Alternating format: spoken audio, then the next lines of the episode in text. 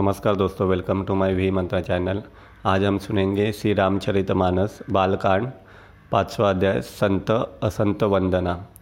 अब मैं संत और असंत दोनों के चरणों की वंदना करता हूँ। दोनों में ही दुख देने वाले हैं, परंतु उनमें कुछ अंतर कहा गया है। वह अंतर यह है कि एक संत तो बुछिड़ते समय प्राण ले, हर लेते हैं और दूसरे मिलते हैं। तब दारुण दुख देते हैं। दोनों संत और असंत जगत में एक साथ पैदा होते हैं पर कमल और जोग की तरह उनके गुण अलग अलग होते हैं और असाधु मदिरा के समान है। दोनों को उत्पन्न करने वाला जगत रूपी अगाध समुद्र एक ही है। भले और बुरे अपने अपने करने के अनुसार सुंदर यश और अपयश की संपत्ति पाते हैं। अमृत चंद्रमा गंगा जी और साधु एवं विष, अग्नि, कलयुग के पापों की नदी अर्थात कर्म नशा और हिंसा करने वाला व्याध इनके गुण, अवगुण सब कोई जानते हैं, किंतु जिसे जो भाता है, उसे वही अच्छा लगता है। भला भला ही ग्रहण करता है और नीच निष्ठा को ही ग्रहण किए करता है।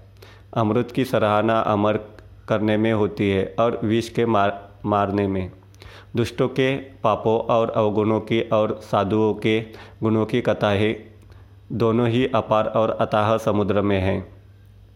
इसी से कुछ गुण और दोषों का वर्णन किया गया है, क्योंकि बिना पहचाने उनका ग्रहण या त्याग नहीं हो सकता। भले बुरे सभी ब्रह्मा के पैदा किए हुए हैं, पर गुण और दोषों को विचार कर वेदों ने उनको अलग अलग कर दिया है। वेद, इतिहास और पुराण कहते हैं कि ब्रह्मा की यह सृष्टि गुण अवगुणों से सनी हुई है।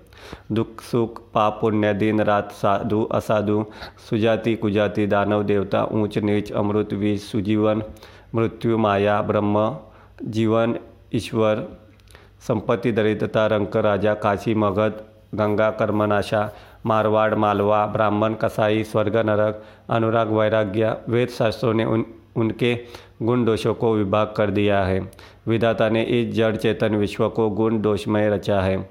किंतु संत रूपी, हंस दोष रूपी जल को छोड़कर गुण रूपी दूध को ही ग्रहण करते हैं।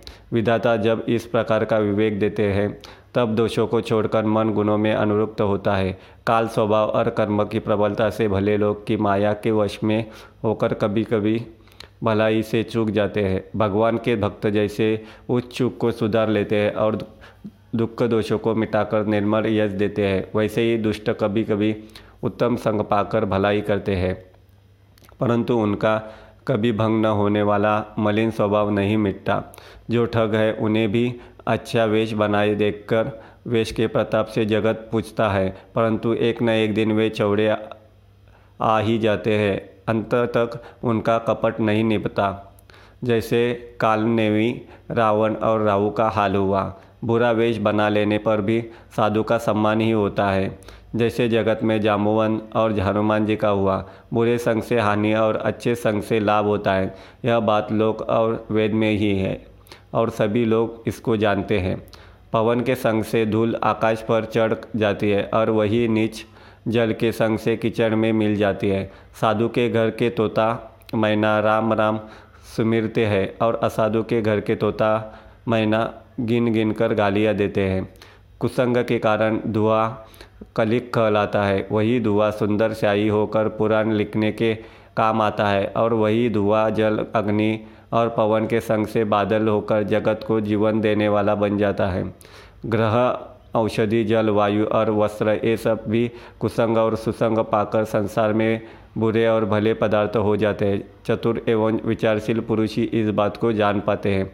महीने के दोनों पखवाड़ों में उजियाला और अंधेरा समान ही रहता है, परंतु विधाता ने इनके नाम में भेद कर दिया है। एक को चंद्रमा का बढ़ाने वाला और दूसरों को, दूसरे को उसका घटाने वाला समझकर जगत ने एक को सुयश और दूसरे को अपयश दे दिया है।